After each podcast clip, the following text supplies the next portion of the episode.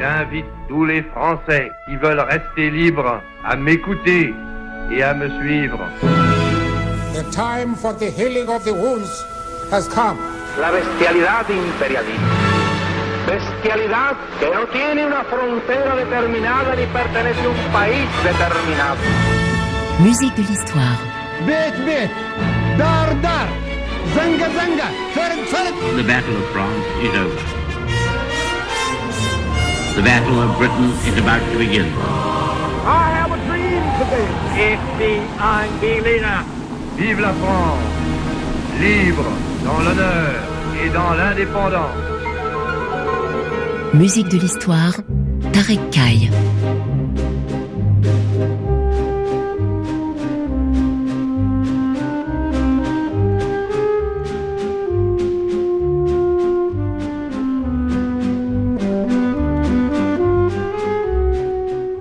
Bonjour à toutes et à tous et bienvenue dans ce nouveau numéro de Musique de l'Histoire, votre rendez-vous estival sur RFI qui vous parle toutes les semaines des rapports entre musique classique, histoire et politique.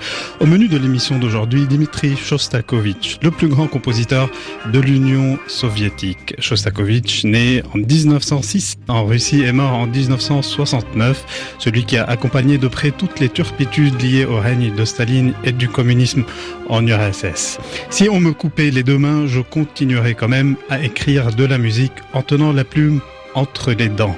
C'est une expression de Shostakovich qui résume à elle seule sa force interne, sa ténacité, sa résistance pacifique ou même ce combat qu'il a mené à travers la musique pendant de longues années, de très longues années. Shostakovich, c'est celui qui affrontera par l'art un régime qui a tout fait pour étouffer tout modernisme en utilisant la musique comme moyen idéologique pour asseoir son pouvoir.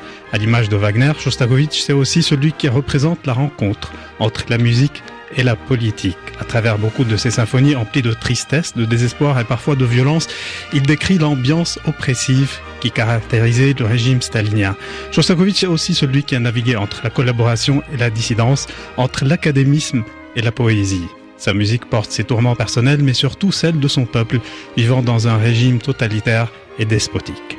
Vous l'avez sans doute compris, c'est à cette relation entre l'art et le stalinisme, entre Shostakovich et Staline, entre la liberté et l'oppression, que nous dédions ce numéro de musique de l'histoire. Avec nous pour en parler, Pascal Yanko, fin connaisseur de cette musique russe du XXe siècle.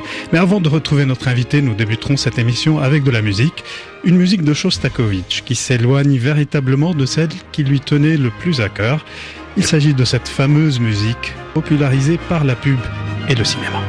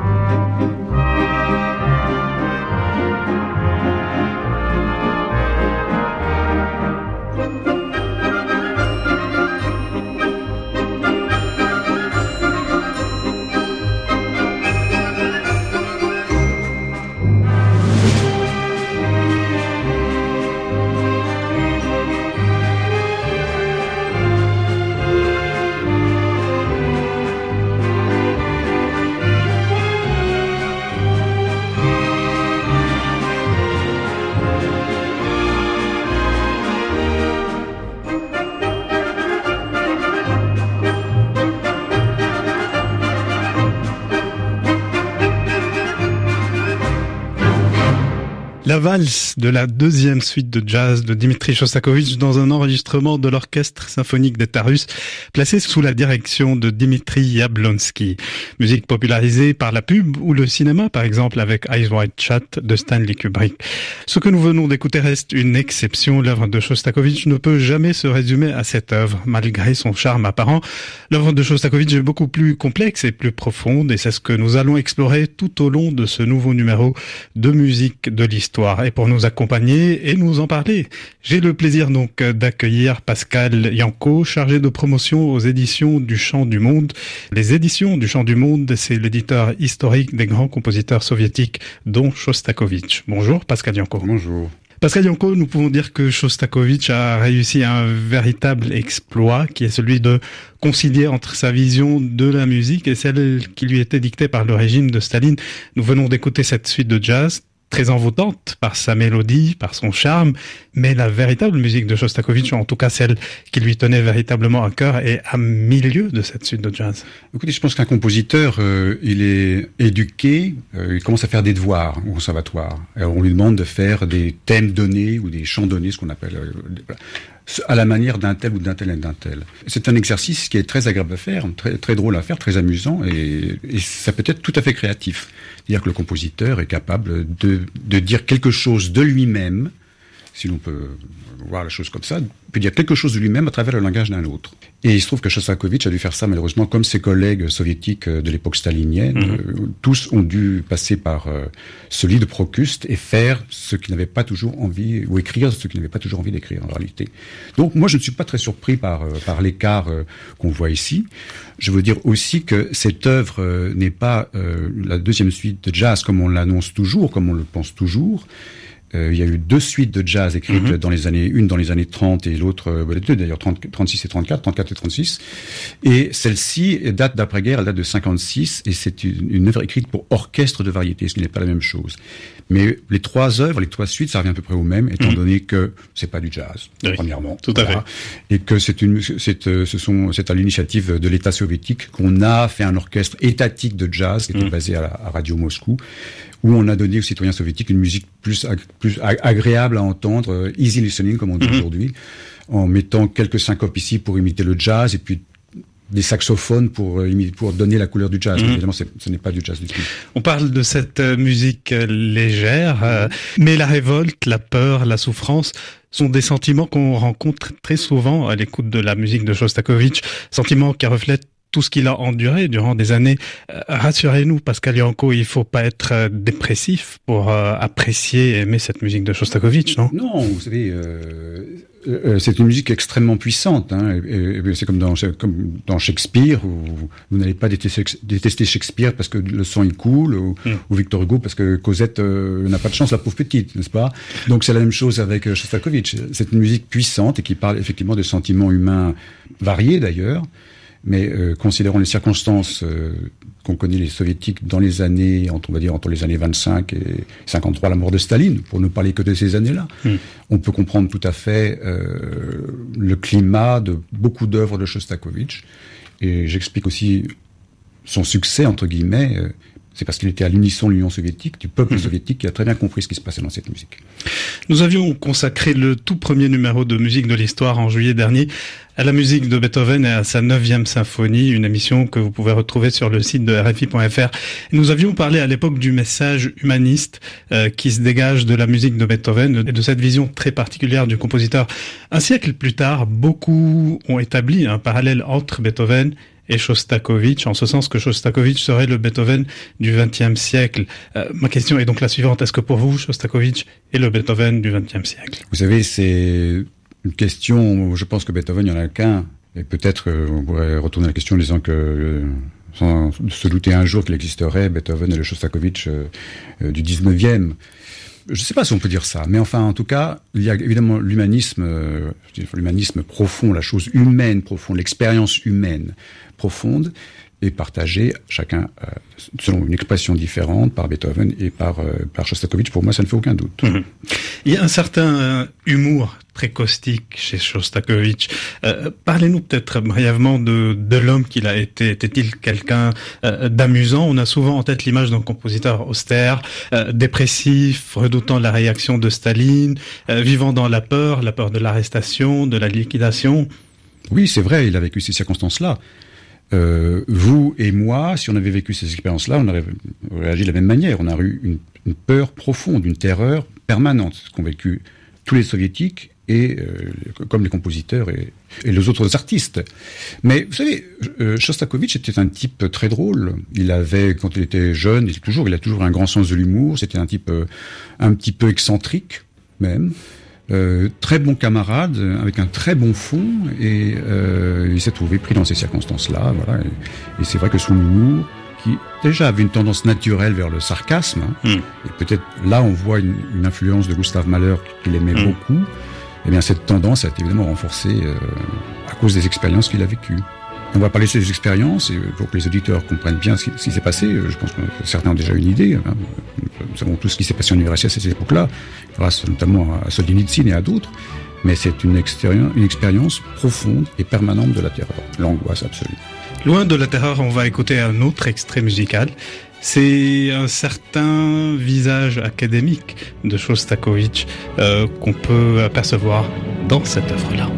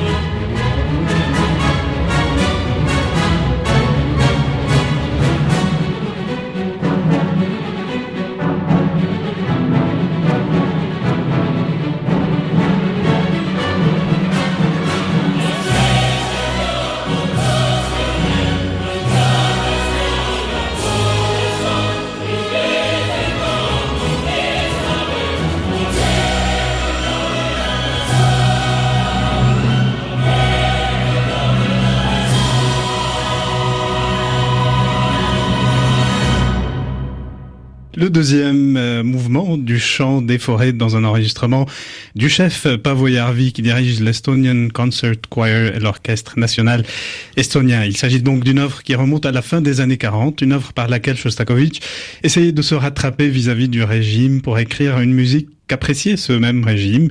Mais là encore, on est très loin du véritable style de Shostakovich, qui admettra lui-même que cette œuvre fut composée sous la contrainte. Et l'on ne s'étonne pas de le savoir, surtout avec la manière par laquelle cette œuvre se termine sur les paroles suivantes. Gloire à notre cher Staline, gloire au peuple entier. L'aube du communisme se lève, la vérité est avec nous, et nous avons le bonheur. D'ailleurs, Shostakovich obtiendra, euh, Pascal Yanko, le prix Staline pour cette œuvre. Oui, bien sûr. Moi, je vous avoue que je ne boude pas mon plaisir en, en, en écoutant cette œuvre. Mm. Elle est basée sur euh, une hypocrisie totale, bien entendu. Voilà. Mais Shostakovich sort quand même de cela. C'est sa musique qui sort. Ça. Et moi, je trouve ça, euh, c'est une musique tout ce que vous voulez, le réalisme socialiste, la caricature, tout est beau, c'est formidable. Euh, Évidemment, on ne sait pas du tout ce que ça veut dire le réalisme en musique, mais en tout cas, le socialisme, on sait que le message doit être positif et Mm. que on marche vers l'avenir radieux. Bah, on- je pense pas qu'on est allé vers l'avenir radieux, mais en en tout cas, on est allé, on est allé au présent euh, radieux de la musique. Moi, je trouve que c'est- une très belle œuvre. Avec tous les défauts qu'on peut y trouver, bien sûr, de cette ligne claire, comme on dit dans Tintin, n'est-ce pas? C'est très, Ouais. très clair. Mais enfin, voilà. Je ne boude pas mon plaisir. Très bien, on parle euh, de, de Staline depuis tout à l'heure. En quelques mots, pouvez-vous nous dire euh, quelle était la situation peut-être de l'art en général et de la musique en particulier sous le règne de, de Staline? Bien, écoutez, euh, Staline, c'est véritablement un, un phénomène euh, shakespearien. À partir de 1934, il a le contrôle total sur euh, l'Union soviétique. Il y a eu le fameux congrès des vainqueurs en 1934, c'était le 17e congrès du Parti communiste, où il a euh, simplement pris définitivement le pouvoir. Il a pris le pouvoir. Dans la même année, il y avait le, 30 en 1934, il y avait le congrès des écrivains, où il a dicté tout de suite quelle était la ligne de conduite à suivre pour les, les écrivains, les ingénieurs de l'âme, voilà, Mm. qui avaient pour vocation d'être d'éduquer le peuple soviétique euh, et euh, se- selon un message conforme euh, au socialisme et d'élever leur niveau et d'aller en route, n'est-ce pas, vers la, la société sans classe, quoi, l'horizon, l'horizon communiste, l'avenir à Dieu. Il s'agit là de pouvoir absolu. Non seulement politique, il y a eu un nombre de, de gens qui l'a fait arrêter, déporter et exécuter absolument colossal Hmm. à partir de 1930 déjà, à partir de 1934 de Mhm. plus en plus, exactement à l'assassinat, lors de l'assassinat de Kirov. Après l'assassinat de Kirov, il a pris ce prétexte pour décimer véritablement le personnel euh, à Leningrad et ailleurs en Russie. Et euh, il est devenu le maître euh, tout-puissant, le maître de la vie et de la mort. En matière musicale, euh, quels sont ses goûts euh, Il aimait bien, on sait, euh, la musique populaire, Oui, la musique sûr. folklorique. Mm. Et nous savons aussi que l'une de ses œuvres préférées en termes de musique classique, c'était Mm. le 23e concerto pour piano de Mozart. Oui, c'est le- oui, oui, absolument, qui a été enregistré en nuit par euh, la-. Exactement, la pianiste, formidable pianiste. Oui, exactement, une grande mystique. Et il avait des goûts extrêmement classiques. Mozart, évidemment, c'est un goût classique qui est partagé par tout le monde. Mais il avait aussi ce goût très puissant pour la musique russe. Hmm. C'est-à-dire que ses grands modèles, c'était Tchaïkovski, Hmm. Glinka, voilà. euh, Une Balak- musique facile à entendre. Balakirev, oui, euh, loin d'un modernisme. Oui, enfin, ils avaient leurs propres audaces, euh, dans, Mm. ces compositeurs avaient leurs, leurs propres audaces à, à l'intérieur du, du cadre qui était le leur. Mais c'est une chose qui était vraiment nationale. Il avait un amour très grand pour la musique russe. Nous reviendrons en détail lors de la deuxième partie de cette émission sur des œuvres comme l'opéra Lady Macbeth de Mzensk ou la Mhm. septième et la dixième symphonie de, de Shostakovich. Euh, mais peut-être un petit mot avant d'écouter cet extrait euh, de cette cinquième symphonie. Euh, peut-être on considère que Shostakovich, avec cette œuvre-là, euh, commence à réagir de manière inconsciente aux directives euh, de Staline, du régime, peut-être des goûts musicaux aussi de Staline. Moi, je pense que c'était pas du tout inconscient. On va voir, euh, on va parler de Lady Macbeth tout à l'heure. Et la persécution, la véritable persécution qu'a subie euh, Shostakovich à l'occasion de la, non pas de la création qui s'était formidablement bien passée, une fois de Mm. plus les soviétiques s'étaient reconnus dans cette œuvre, ils avaient reconnu leur compositeur, mais lorsque Staline est allé écouter en 1936 avec euh, quelques oligarques l'œuvre, il a absolument détesté. Et le monde s'est effondré pour, euh, pour, Shostakovich. euh, pour Shostakovich. La même chose avec la quatrième symphonie, Mm. qu'il a écrit quelques, quelques mois, on va dire, avant la fameuse cinquième, et qu'il a, entre guillemets, je pense qu'il a décommandé lui-même, qu'il a accepté la déprogrammation de l'œuvre facilement, parce qu'il il savait qu'il allait être persécuté pour ça aussi, et il n'a absolument pas voulu repasser par cette épreuve-là. Donc la cinquième était faite, je pense que c'est un choix euh, conscient de Shostakovich qui a voulu simplement réduire son langage, comme il a fait pour la cinquième, selon les demandes du réalisme adapté au socialisme, selon les, les, vœux de Staline, on va dire, et du personnel politique de l'époque, qui suivait bien sûr ses vœux, et que ben, Shostakovich est quand même sorti. Cette pièce a exudé la musique de Shostakovich. Voilà.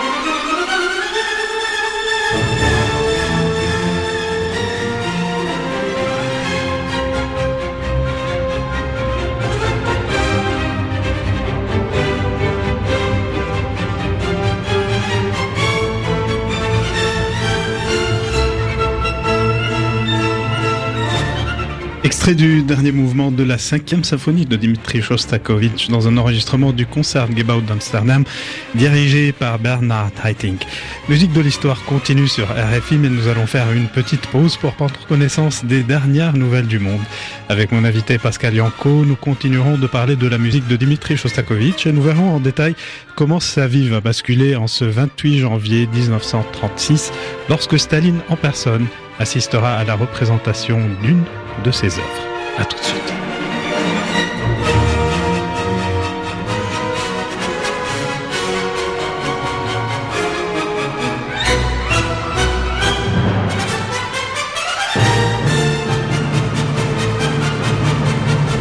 Musique de l'histoire sur RFI. J'invite tous les Français qui veulent rester libres à m'écouter. The The time for the healing of the wounds. I have a dream Has today. The Battle of France is over. Dar dar, zanga zanga, Turn, turn. Musique de l'histoire. Tarek Kaye. C'est la deuxième partie de Musique de l'Histoire, une émission qui met en lumière les rapports qui existent entre la musique classique, l'histoire et la politique. Au menu de l'émission d'aujourd'hui, Dmitri Shostakovich, le grand compositeur russe né en 1906 et mort en 1975. Il est question de son lien avec le régime stalinien et des œuvres nées sous cette ambiance très particulière qu'était le stalinisme. Et nous sommes donc toujours avec Pascal Yanko, fin connaisseur de cette musique soviétique du XXe siècle. Nous arrivons, Pascal Yanko, donc à présent à un événement qui va bouleverser à jamais la vie de Dimitri Shostakovich. Dès le début des années 30, le compositeur commence à introduire un certain modernisme dans son langage musical. Ça sera le cas avec son opéra Le Nez.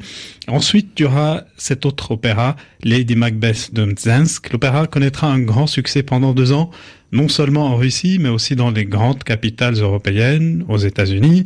Les louanges pleuvent de toutes parts. Samuel Samoussoud, le chef d'orchestre, dira à Shostakovich que depuis La Dame de Pique de Tchaïkovski, il n'y a eu dans l'opéra russe aucun opéra aussi novateur et aussi passionnant. C'était donc le cas jusqu'à ce que Staline décide d'aller assister à l'une des représentations au théâtre Bolchoï.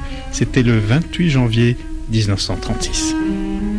Staline, Jdanov et Mikoyan étaient assis dans la loge gouvernementale, à droite, au-dessus de la fosse d'orchestre, juste au-dessus des cuivres et des percussions. Cette loge était au demeurant recouverte de plaques d'acier en guise de protection contre les attentats qui pouvaient avoir pour origine la fosse d'orchestre. Shostakovich, Meyerhold, Akhmateli et moi, tous invités de Shostakovich, nous étions exactement en face de la loge de Staline. Nous pouvions voir très distinctement à l'intérieur de sa loge. Seul Staline était invisible. Il était assis derrière un petit rideau qui lui permettait d'avoir une vue d'ensemble de la scène tout en le dérobant au regard du public. Chaque fois que les percussions ou les vents jouaient fortissimo, nous pouvions voir Jdanov ou Mikoyan sursauter puis se tourner hilar vers Staline. Pendant l'entracte, nous pensions que Shostakovich allait être rappelé dans la loge de Staline.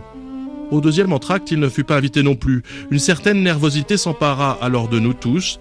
Shostakovich voyait les trois occupants de la loge officielle rire et s'amuser. Il se tapit au fond de notre loge et dissimula son visage dans ses mains. Son émotion était telle qu'il était couvert de sueur. C'était donc le témoignage de Sergei Radamski, un chanteur américain d'origine russo-polonaise qui assistait à cette représentation-là. Pascal Yanko, donc Staline assiste à l'opéra, et la suite on la connaît. Staline furieux quitte la salle en disant ceci, et Sonbur ani musica, ce sont des inepties, pas de la musique. Au lendemain de cette représentation paraît un éditorial dans la Pravda, le journal officiel du Parti communiste, intitulé Le chaos remplace la musique, un article très critique vis-à-vis de l'œuvre de Shostakovich, la traitant de criard, de contorsionné et de neurasthénique. Oui, c'est même un article d'une violence euh, considérable. L'article termine de cette manière en disant que si Shostakovich comme ça continue comme ça, ça risque de mal se finir. Mhm. Alors il faut qu'on comprenne bien que la menace est absolument littérale. Euh, on a déjà vu beaucoup de purges. En 1936, c'était déjà fait. En 1936, c'est le commencement des purges qui amèneront aux purges de 37, où il y a un nombre de personnes arrêtées. Chaque citoyen soviétique a quelqu'un qu'il connaît, un membre de sa famille, un ami, etc. On évalue à 3 millions de personnes. ou plus parfois. C'est très difficile à dire. C'est très difficile à dire. Euh, mais enfin, je pense qu'on peut compter ça en millions effectivement. Donc c'est une c'est une menace qui est littérale et évidemment Shostakovich est absolument terrorisé. Et ça va être un changement dans son existence complet parce qu'il est maintenant dans le collimateur de Staline et disons que Staline n'est pas voilà il n'est pas du bon côté euh, du manche on va dire hein, notre ami Shostakovich. Staline a détesté absolument deux choses. La première chose, c'est le côté justement sarcastique de l'œuvre, Mm. son côté un petit peu euh, satirique, voilà, totalement en porte-à-faux avec l'esthétique euh, choisie officiellement depuis 1934, c'est-à-dire justement le réalisme euh, adapté au socialisme, avec le message plein d'optimisme, les mélodies très simples, très claires qu'on a entendues dans le chant des forêts, par exemple. Voilà. Ça, c'est la première chose. On va mettre une petite annexe à cette critique. Staline détestait toute représentation euh, de quoi que ce soit le sexuel dans l'art. Hmm. Vous regardez par exemple le, le cinéma nazi ou le, la, la, peinture ou la sculpture nazie, la nudité euh, y est présente, il n'y a pas de problème, hein, c'est le culte du corps. Pour Staline, c'est absolument euh, inconcevable. Il était de ce côté-là très très pudibond, moins du, du, point de vue de la, du social, on va dire. Il était très très pudibond. Et, et donc il, il, y a dans cette, euh, il y a dans Lady Macbeth des scènes qui sont quasiment, euh, enfin, presque graphiques, en tout cas extrêmement extrêmement explicites. Hmm. Euh, en particulier dans cette mise en scène à laquelle Staline va assister au Bolshoi, voilà, qui est différente de la mise en scène d'habitude. Tout à fait, tout à fait. Et on qualifie toujours l'œuvre euh, d'un érotisme brûlant, puisque c'est l'adjectif qu'on qu utilise habituellement. Et Prokofiev qualifiait Lady Macbeth d'œuvre cochonne. Il y a un article dans le New York Sun euh, en, le 9 février 35 qui dit que Shostakovich est sans doute l'auteur le plus effrontément pornographique de toute l'histoire de l'opéra. Un autre critique américain, qui sont un petit peu plus dibons, euh, ajoute, un critique de Cleveland ajoute que voilà, on peut euh, qualifier Lady Macbeth de pornophonie. Alors, vous imaginez euh, dans un régime, où on va dire, où on considère que la libido, on va dire, doit être orientée dans un seul sens, c'est-à-dire la construction du socialisme. Mm. Ceci ne va absolument pas, ça ne va pas du tout. Et donc, euh, voilà, ça c'est une chose qui a déplu énormément à Staline et qui va déclencher une persécution absolument terrible dans les médias, dans les écoles, dans les, dans les usines, dans les universités contre, contre Shostakovich. Et ça sera vraiment un tournant. À partir de ce moment-là, l'angoisse, vraiment, l'angoisse terrible, il va cohabiter de manière permanente avec, avec, avec l'angoisse. Pour la petite histoire, on peut dire aussi que Staline était euh, assis dans cette loge hyper sécurisée, non pas au centre mm. de la salle, mais de côté. Et il était au-dessus des cuivres. Oui, c'est ça. Donc des trombones, des trompettes, et on se doute bien de, et de le chef d'orchestre, sachant que Staline était là, a voulu montrer un petit peu. il a commencé à bouger beaucoup plus que de coutume, faire son show, en donnant les fortissimos euh, aux instruments euh, de cuivre. Évidemment, c'était c'était pas le bon moment. Voilà.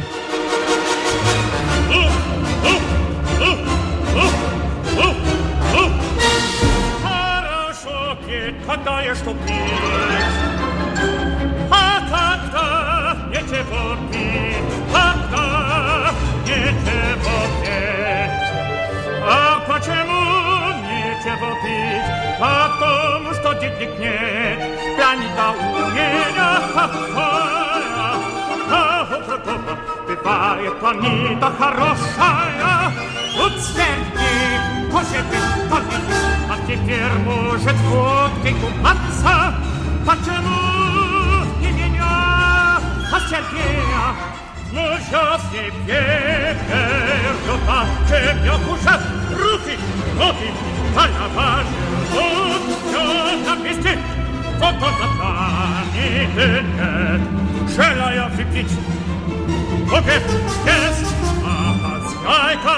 Хозяйка часто стоит около погреба и смотрит, смотрит, аж но ведь он хороший он меня. Смотрит, смотрит, смотрит, посмотрю и ах, какие-то на цену сила. Это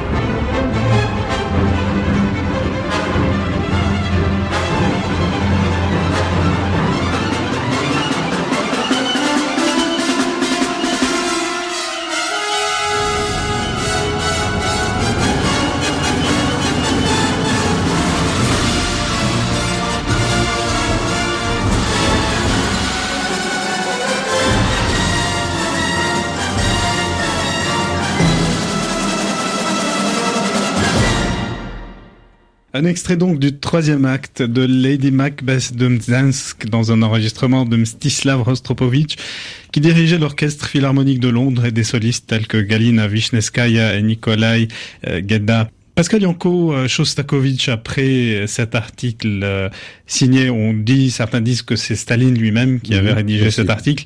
Euh, à partir de cette date, Shostakovich gardera une petite valise à portée de main euh, dans laquelle il y avait ses effets personnels. Chaque soir, on dit qu'il dormait tout habillé, s'attendant à être arrêté.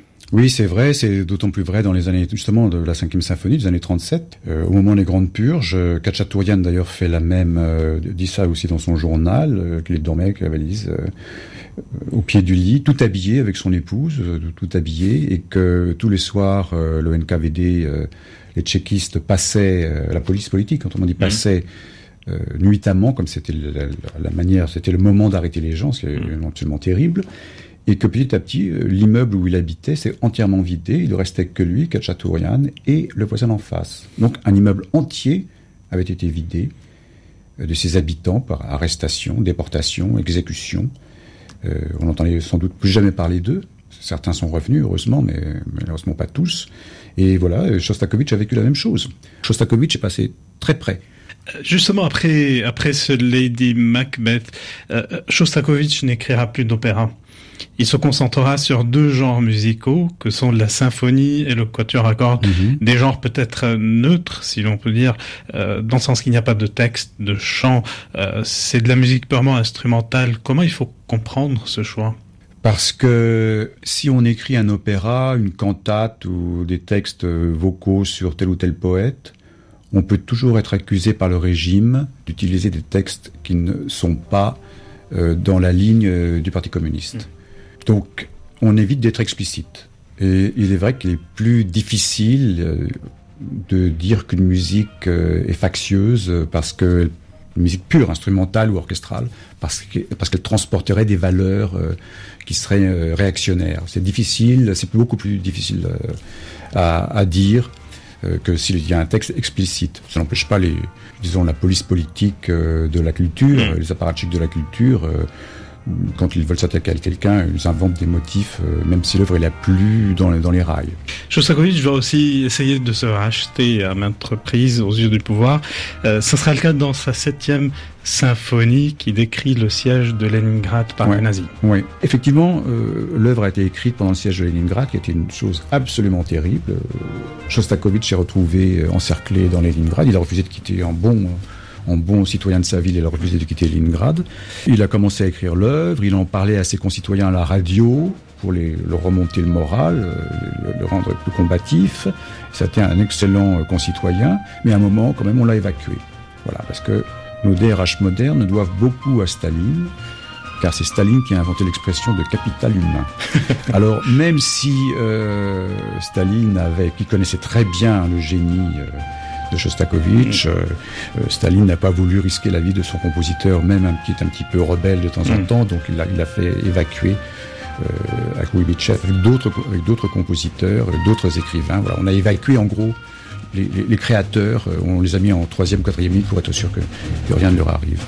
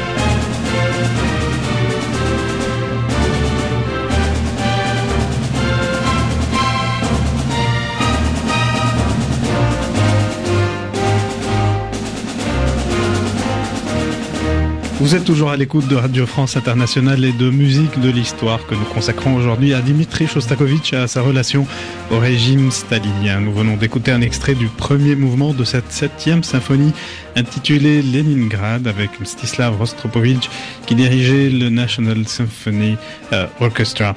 Shostakovich va se réconcilier entre guillemets avec euh, le régime stalinien il va pouvoir bénéficier de la chance de pouvoir voyager à l'étranger.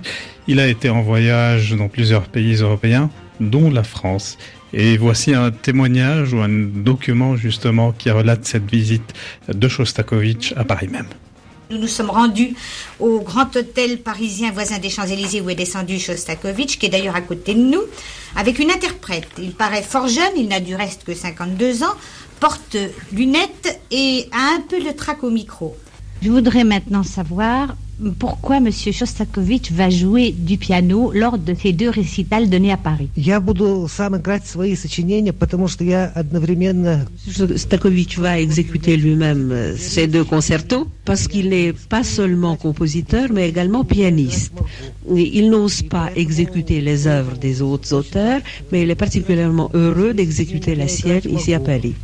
И поэтому был бы очень рад выступить как исполнитель своих сочинений в Париже. Est-ce qu'on peut demander à M. Shostakovich s'il peut nous faire, pour nous faire un grand plaisir, deux mesures au piano Я сыграю только не из оперетки, а что-нибудь другое. Il ne va pas jouer un air d'opérette, il jouera autre chose.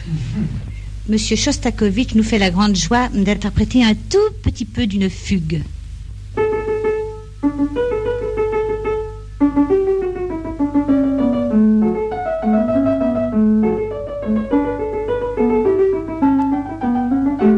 Un document donc historique de cette année 1958, quand Dimitri Shostakovich a été en visite à Paris, il a été interviewé par la radio-diffusion, télévision française euh, de l'époque. C'est quand même un témoignage assez touchant, Pascal Yanko. Oui, tout à fait, parce que on, on, on entend le personnage avec euh, sa nervosité, moi, moi je, je, connais son visage, je le vois noyé derrière ses grosses lunettes, en train de bafouiller.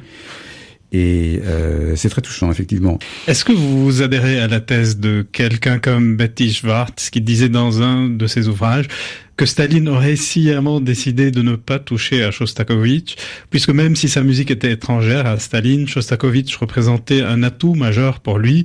Il représentait en gros l'Union soviétique et il contribuait même à la gloire de l'art soviétique. Oui, je pense que c'est tout à fait vrai, parce que Shostakovich, dès sa première symphonie, donc il avait 19 ans quand il l'a écrite, le succès de cette œuvre a été mondial, on va dire. C'était joué tout de suite en, en Europe, aux États-Unis. La même chose pour la cinquième symphonie. L'opéra, bien sûr, a été mal reçu, assez mal reçu aux États-Unis, mais quand même, mmh. vous savez qui a été Shostakovich, et en Europe, ça marchait formidablement. La septième, c'était l'hymne international de la liberté, hein, pour tout le monde pour les alliés occidentaux comme pour les Russes. Ça. Donc c'était Shostakovich a eu la couverture du Time Magazine, c'était oui. extraordinaire. En pompier. En pompier, oui, il n'était mm. pas plus pompier que vous et moi. Enfin, moi, je je connais pas les détails de votre biographie, mais en tout cas, en ce qui me concerne, j'ai jamais été pompier. Bon, bon.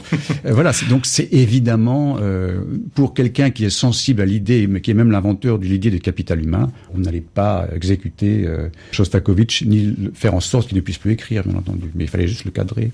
Le 5 mars 1953, une date mémorable. À Moscou, à 21h50, il y a cette annonce.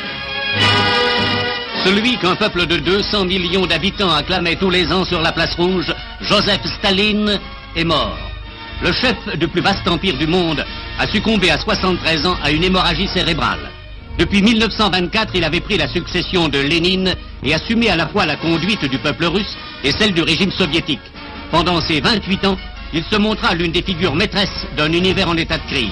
Qu'adviendra-t-il demain dans ce monde qu'il abandonne Divinisé par ses fidèles, honni par ses adversaires, on peut dire que Staline, l'homme d'acier, fut un extraordinaire bâtisseur. La force soviétique créée par lui est l'un des pôles du monde d'aujourd'hui. Qu'en feront ses successeurs? Qu'en feront ses successeurs Donc c'est la question posée euh, par ce journaliste donc pour annoncer la mort de Joseph Staline le 5 mars 1953. Euh, Pascal Yanko, comment cette mort de Staline euh, aura une répercussion sur la vie et l'œuvre de, de Shostakovich? Ben, ça a été d'abord un événement inconcevable. C'est comme si on disait que, euh, ben, que Dieu est mort. Hmm.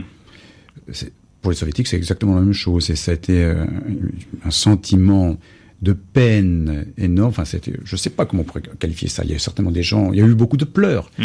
mais on ne savait pas si c'était une angoisse qui se, se résorbait ou une douleur, parce que le personnage a quand même d'une importance historique, notamment, notamment contre l'Allemagne nazie, euh, absolument considérable.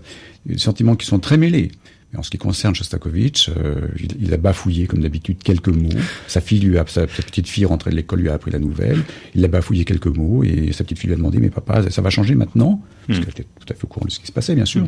Et il a bafouillé oui espérons-le que ça va changer maintenant. Et puis voilà. Bon. Mais c'est très difficile lorsqu'on a vécu avec ce, ce, ce, ce joug de terreur tout d'un coup, euh, la situation qui fait que, que le joug s'en- va, et sort s'en va de vos épaules, c'est une situation qui est parfois très déstabilisante. Shostakovich n'oubliera pas Staline, même après sa mort. Euh, c'est la preuve dans cette dixième symphonie où il fait le portrait en musique euh, du dirigeant russe. Peut-être quelques mots euh, sur ce mouvement qu'on va écouter tout à l'heure, où il dresse véritablement le portrait de, de Staline euh, en musique. Mm. La dixième a été composée immédiatement après la mort de Staline. Je pense que c'est une des meilleures symphonies de, de, de Shostakovich. Et effectivement, euh, comme St- Staline était l'architecte de l'oppression, c'est-à-dire de l'ordre social, dans dans la conscience même des soviétiques et des créateurs, de tous les, de tous les soviétiques et également particulièrement des créateurs, Shostakovich écrit une œuvre qui, euh, de manière cryptée, euh, fait place, donne, comment dire, donne la prédominance à l'intime. C'est-à-dire qu'il il met bien sûr son monogramme, qu'il tisse avec euh, le monogramme euh, d'une de ses élèves en composition avec qui il, il avait eu un amour platonique, très puissant, mais voilà, platonique. Et donc ça, c'est vraiment la chose de l'ordre intime. Et il y a le monogramme, et la- le signe euh, Solinko, donc la fameuse, ch- la fameuse, la fameuse chanson euh, géorgienne préférée de, de Staline, qui vient rôder euh, autour, de ce... enfin, c'est comme le, le- le loup qui vient rôder autour de la bergerie. Et euh, les trois thèmes, les trois éléments sont mis en, en regard les uns aux autres.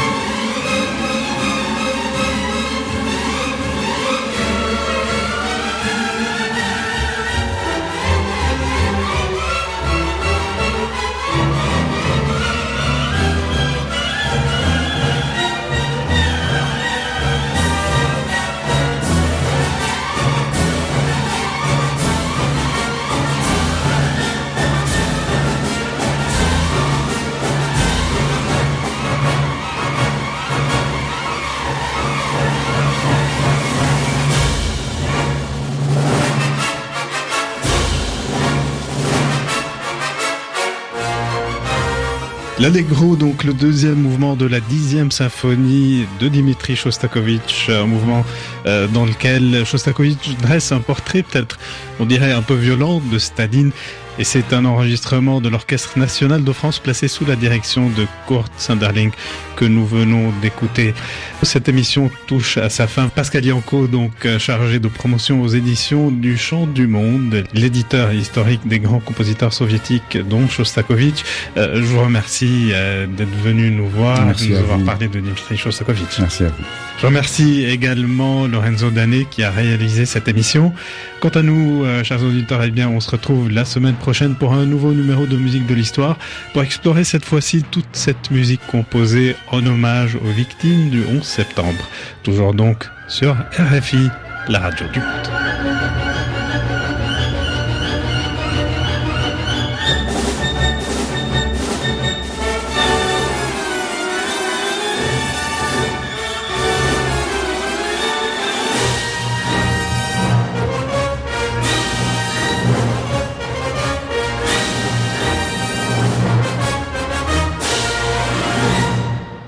Musique de l'histoire sur RFI.